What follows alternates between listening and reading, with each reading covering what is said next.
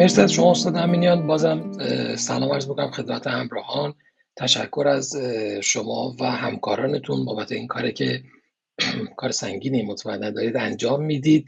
و خب می‌دونم دیگه ظهر جمعه است و همیشه خسته و گرسنه باشن. من سعی می‌کنم خیلی خلاصه و جمع جور مطالب رو خدمتتون ارائه بدم که هم مفید باشه هم خیلی مصدق اوقات همکاران نشده باشیم. بحث اصلی رو که شاید 150 تا شما audience دارید. با وجود امیدوارم که خسته نشن بفرمایید. بحث اصلی رو خب استاد امینیان شما و دکتر ریایی و دکتر آقا صادقی گفتید شاید subgroup های خیلی خاصی از بیماران هستن و conclusion در موردشون هم خیلی سریع و راحت تره یعنی بالاخره بیماری که atherosclerotic cardiovascular disease داره بیمار diabetic بیمار F خیلی straightforward management ش انجام میشه. بحث primary prevention خب یه ذره شاید نیاز به وقت گذاری بیشتر داره. دکتر ریایی تاکید کردن روی بحث shared decision making بسیار اهمیت داره این بخش به خاطر اینکه خب بیمار primary prevention بیماریه که نه نگرانی داشته باشه مثل بیمار ASCVD نه عدد آزمایشگاهی مثل بیمار FH در دسترسش هست و نه دیابت و مشکلات اون رو خیلی باهاش آشناست. به خاطر همین شاید یه ذره این بخش مشکل تر باشه. راضی کردن بیمار به اینکه درمان رو شروع کنه adherence به درمان و lifestyle داشته باشه و follow-up ی که جزء بسیار مهمی از درمان این بیمارانه. من به طور خلاصه حالا مباحثی که در موردش صحبت بکنم اول تعریف primary رو از secondary جدا کنیم که حالا احتمال همه همکارا می‌دونن ولی حداقل بدونیم در مورد چی داریم صحبت می‌کنیم. secondary prevention که آقای دکتر امینیان خب کامل توضیح دادن بیماری که atherosclerotic cardiovascular disease clinical داره یا شواهد imaging با تنگی های بالای 50 درصد داره. اینا معمولا بیمارانی هستن که تو category secondary prevention قرار می‌گیرن. بیمار MI stroke یا peripheral arterial disease aortic aneurysm carotid همه اینها در کتگوری سکندری قرار می‌گیره بیمار پرایمری بیماری که هیچ کدوم از اینا رو نداشته باشه. من بخشی رو صحبت می‌کنم که LDL بالای 190 نداره آقای دکتر آسادقی زحمت کشیدن در موردش صحبت کردن دیابت هم نداشته باشه. دکتر ریایی بحث کازالیتی رو به خوبی گفتن من دیگه خیلی وارد این جزش نمیشم.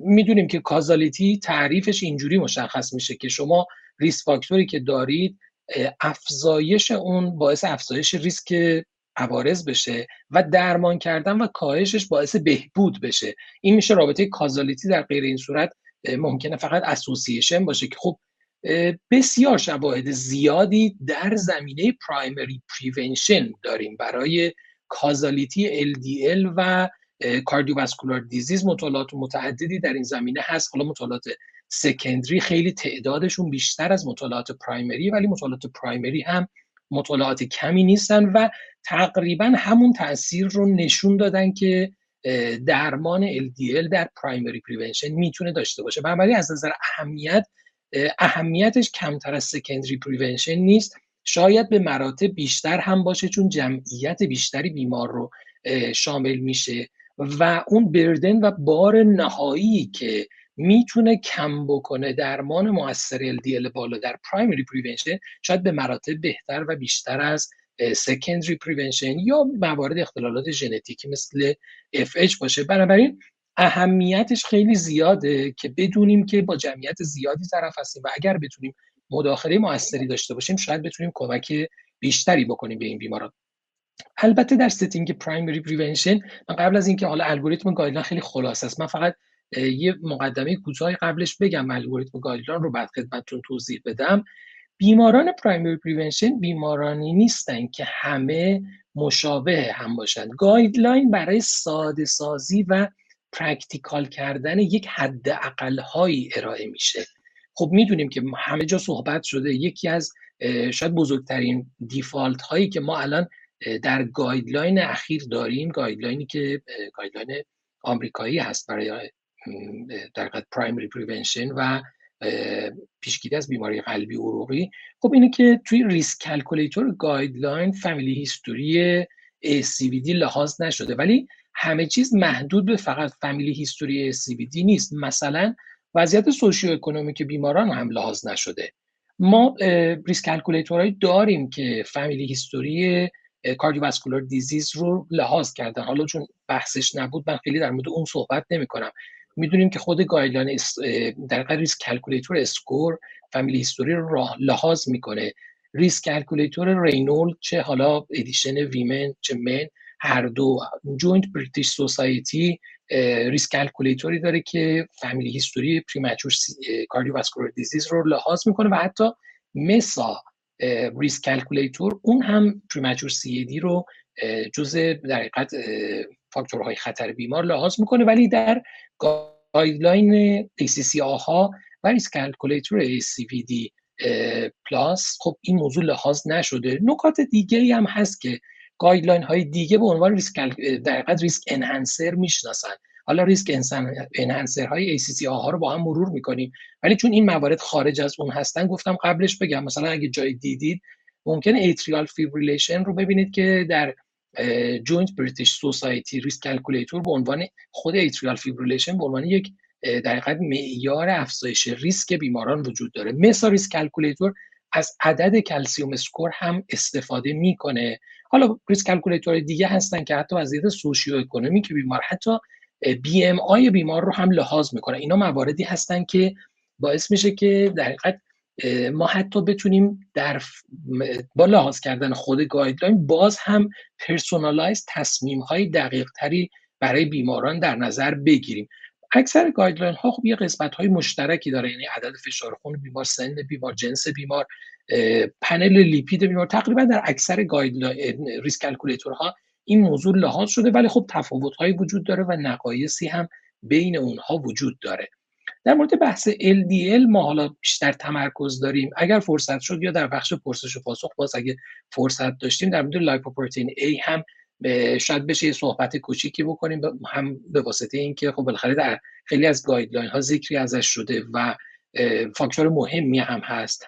ولی من سعی کردم خیلی سریع خود guideline رو review کنیم و بعد بتونیم چند تا سوالی که شاید بیشتر در این زمینه مطرح هست رو با هم به جوابش برسیم. می‌دونید guideline 2021 که prevention cardiovascular disease European اخیرا منتشر شده. باز طبق صحبتی که بقیه همکارانم داشتم من واقعیتش خودم طرفدار guideline American هستم به خاطر simplicity اون و خیلی راحت بودنش. ولی خب دونستن guideline اروپایی از این جهت کمک کننده است که بالاخره آدم بدونه که تو چه شرایطی با چه چیزی طرفه و گاهی وقتا guideline American به نتیجه قطعی آدم نمی‌رسه و می‌تونه از data هایی که از guideline های دیگه داره یا از basic knowledge خودش استفاده بکنه. بحثی رو که دکتر ریایی به خصوص مطرح کردن در واقع European Society of Cardiology risk calculator جدیدی منتشر کرده که هم ریسک ده ساله رو میشه با اون محاسبه کرد هم lifetime risk رو میشه باش محاسبه کرد. ما خیلی جاها ریسک ده ساله ما رو به یه نتیجه قطعی در مورد بیمار نمیرسونه و اونجا می‌تونیم با استفاده از lifetime risk هم برای shared decision making هم برای تصمیم گیری برای شروع درمان ازش استفاده کنیم که جاهایی که حالا به نظرم رسید نظر خودم رو خدمتون عرض خواهم کرد که چجوری میشه از این دوتا در کنار همدیگه استفاده کرد. می‌دونیم که risk calculator های مختلفی برای استفاده های مختلف هم وجود داره. مثلا همین در risk calculator ی که اپلیکیشنی که European Society of Cardiology داده اختصاصا برای بیماران دیابتی و برای محاسبه ریسکشون یک advanced risk score رو مطرح کرده که بر اساس نتایج مطالعه ADVANCE می‌دونیم نتایج مطالعه ADVANCE چهار ساله بود ولی extrapolate کردن و نتایج ده ساله هم بر اساس اون محاسبه کردن. یا در مورد بیمارانی که ASCVD دارند برای در حقیقت پیش بینی ریسک ده ساله و lifetime risk شون از مدل SMART در این guideline استفاده شده و برای بیمارانی که نه دیابت دارند و نه atherosclerotic cardiovascular disease دارن در کنار ASCVD risk score و خود SCORE یک مدل LIFE-DM برای تخمین lifetime risk بیماران در primary prevention مطرح شده که اون هم در کاربرد خیلی خوبی داره و شاید خیلی خوب برای shared decision making برای تصمیم گیری خودمون می‌تونیم از اون استفاده بکنیم. من خیلی سریع میرم سراغ گایدان چند تا نکته ای که باقی میمونه. حالا اگر فرصت شد استاد امینیان هم فرمودن که می‌تونیم در قسمت پرسش و پاسخ اگر فرصتی داشتیم در موردش صحبت بکنیم. عوارض ناشی از استاتین هاست که علا رقم این که حالا باز همیشه تو همه پنل ها صحبت میشه نگرانی همه رو ایجاد می‌کنه و تشخیص به خصوص مسل ریلیت سیمتومش شاید کمک کننده باشه. بعد در ادامه در مورد اون هم صحبت خواهیم کرد.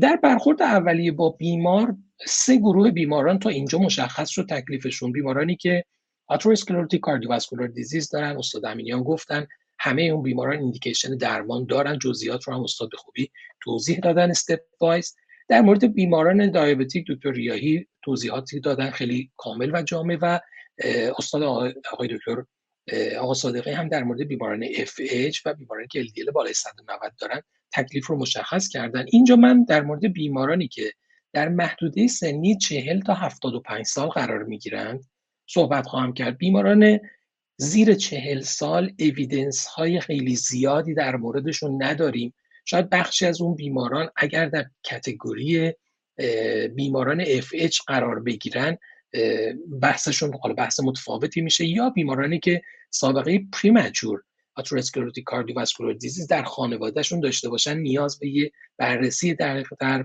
follow-up دقیق در داشته باشن. در مورد بیماران سن بالای 75 سال هم باز evidence های علمی خیلی زیاد نیست risk calculator ها در گذشته محدودیت خیلی بیشتری داشتن. یعنی تا سنهای پایینتری رو شامل می شدن الان سن 75 سال cut که خیلی در موردش نمیشه نظر داد. ولی شاید خیلی در مورد این موضوع میگن که خب بر اساس risk calculator ی که استفاده می‌کنید که risk calculator ACC مثلا تا سن 79 سال رو میشه در نهایت گذاشت. حالا بیمار اگه 82 سال بود میشه خب ریسک همون 79 سال رو برای اون محاسبه کرد و یه ذره بالاتر از اون رو در نظر گرفت و تصمیم گرفت. ولی در نهایت باید در نظر داشته باشیم که evidence ها در مورد این گروه از بیماران کمتره. حالا تصمیم گیری در مورد اینکه این گروه از بیماران رو چیکار کنیم خیلی وقتا با استفاده از risk enhancer هایی که در guideline توضیح داده شده تو این گروه میشه از CAC استفاده کرد و به یه تصمیم conclusive در مورد اینکه آیا بیمار نیاز به استفاده از استاتین داره یا نداره رسید که حالا این بخش رو هم اگر فرصت شد در ادامه بیشتر توضیح میدیم. صحبت اصلی ما گروه سنی 40 تا 75 سال هستند با عدد LDL بین 70 تا 190 که خب border هامون خیلی sharp و مشخصه. توصیه اینه که بر اساس guideline ACC از calculator CVD risk plus estimator استفاده بشه. می‌دونیم که این مجموعه ای از چندین cohort بزرگ اطلاعاتش رو در حقیقت بررسی کردن. نقایصش رو هم همه می‌دونیم. خب خیلی چیزا توش نیست. از جمله مثلا بیمارانی که می‌دونیم chronic disease دارن سابقه premature atherosclerotic cardiovascular disease در خانواده دارن. حتی بیماری inflammatory اینها رو در خود risk calculator نداریم ولی guideline همه این موارد رو به عنوان risk enhancer های بیمار لحاظ کرده که می‌تونیم بر مبنای اون تصمیم بگیریم. اولین قدم در برخورد با بیماری که هیچ کدوم از سه مرحله قبلی رو نداشته اینه که خب از همون risk calculator استفاده کنیم. الان هم شاید من فکر می‌کنم 90 درصد همکاران ازش استفاده می‌کنن و وارد کردن data های بیمار اگر کامل باشه شاید کمتر از 30 ثانیه طول می‌کشه و به راحتی عدد به دست میاد. خب اگر بیمار ریسک پایینی داره در گروه low risk قرار می‌گیره این ریسک کمتر از 5 درصد داره.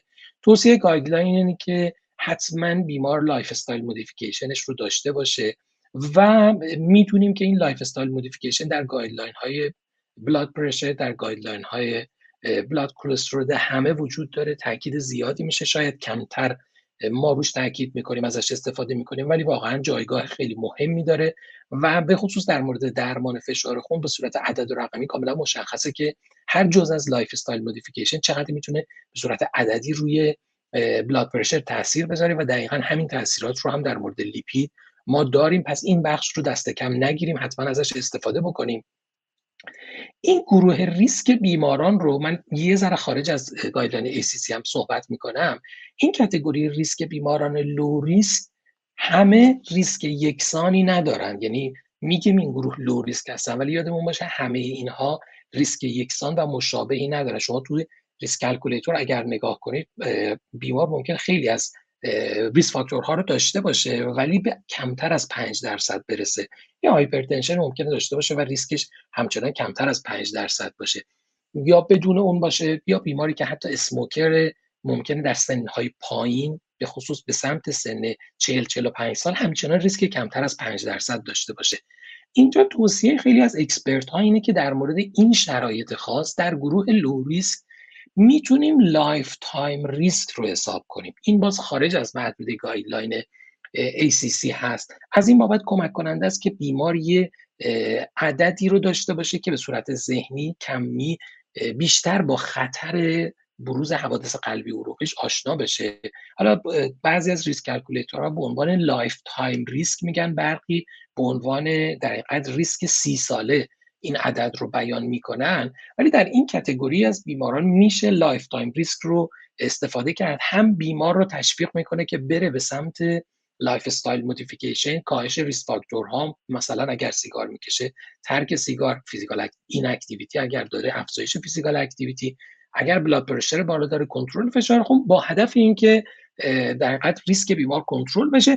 ولی تا این مرحله بیمار نیاز به مصرف استاتین نداره. علیرغم که بیمار نیاز به مصرف استاتین نداره ولی این گروه گروه heterogeneous ی هستن که هر کدوم از بیمارانش ممکنه نیاز به مداخلات متفاوتی داشته باشن و یک روش risk stratification در این گروه استفاده از lifetime risk بروز cardiovascular disease که میشه برای این بیماران از این جز استفاده کرد.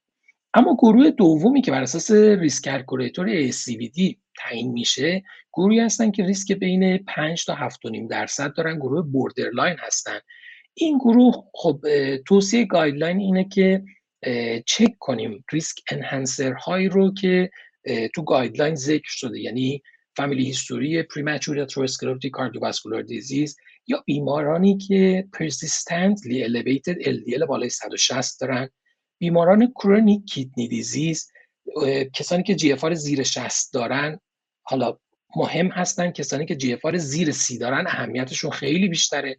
بیمارانی که metabolic syndrome دارن بیمارانی که خانم هایی که premature menopause داشتن سابقه preeclampsia داشتن بیمارانی که inflammatory disease مثل rheumatoid arthritis psoriasis HIV داشتن و در زیرگروه های نژادی خاص که حالا خیلی شاید برای کشور ما کاربرد نداشته باشه اینها در تعیین ریسک این بیماران borderline کمک کننده هستند همچنین بیمارانی که persistently elevated triglyceride دارن یه تریگلیسیرید بیشتر از 175 دارن.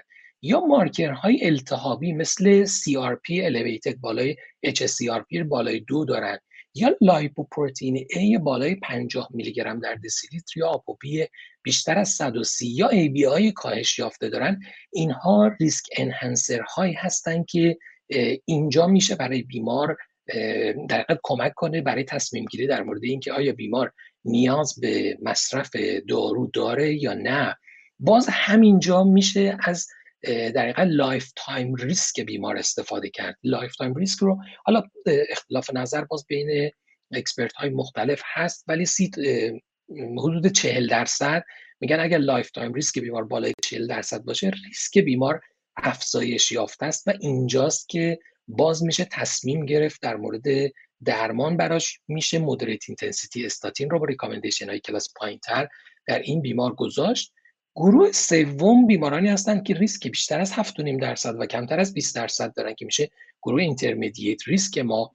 این بیماران رو هم باز guideline یه ذره دست ما رو بیشتر باز گذاشته برای moderate intensity statin به خصوص اگر از CAC score استفاده بکنیم.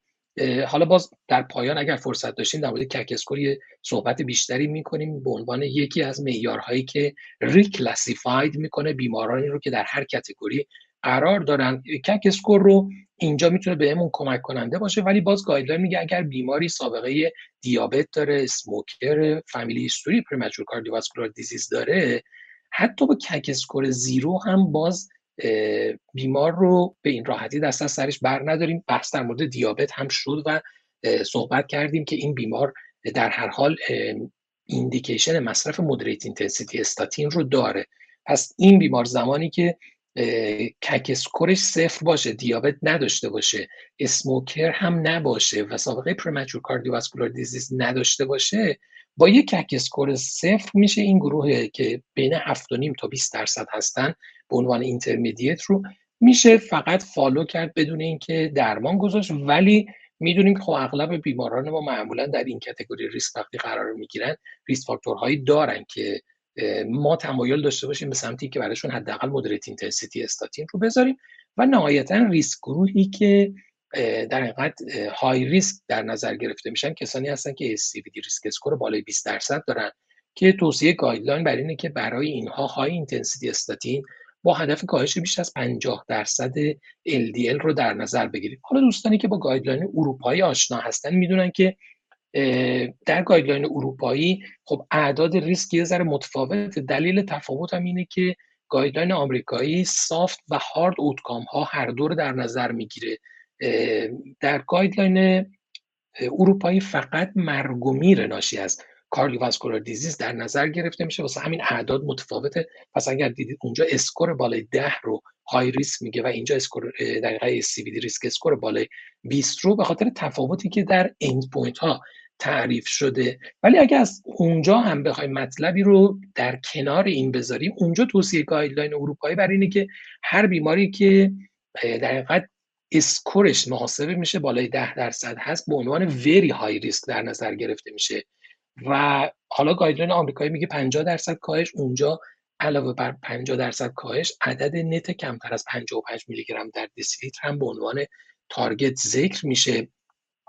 فقط نکته که در استفاده از score به عنوان در حقیقت risk calculator اروپایی وجود داره اینه که بر اساس نوع کشورها متفاوته و منطقا ما اگر بخوایم استفاده کنیم به عنوان low income و high risk country ما باید از اون بخش از نرم افزار استفاده کنیم که ریسک بیمارمون رو بر اساس اون مشخص بکنیم. بنابراین برخلاف guideline آمریکایی که target عددی مشخصی نداده ولی guideline اروپایی در risk category های مختلف target های یه ذره net و دقیق تری رو مشخص کرده. از این جهت کمک کننده است که بعد بتونیم یه ذره quantitative تر با این موضوع برخورد کنیم. یه مشکلی که ممکنه همکاران باش مواجه بشن اینه که ممکنه بیمار درمان می‌گیره. چه درمان برای استاتین چه درمان برای کنترل بلاد پرشرش. و به دست ما می‌رسه. و اینجا یه ذره محاسبه ریسک بیمار باز مختل میشه چون ما از های قبل از شروع درمان رو نداریم. توصیه که وجود داره که میشه ری یک سوم یعنی بیش از سی درصد معمولا این درمان ها ریسک بیمار رو کاهش نمیدن. نهایتا ما می‌تونیم سی درصد اون سی درصدی رو که کم شده بهش اضافه بکنیم و بر مبنای اون بیمار رو ریکلاسیفای بکنیم و در مورد اون تصمیم گیری بکنیم.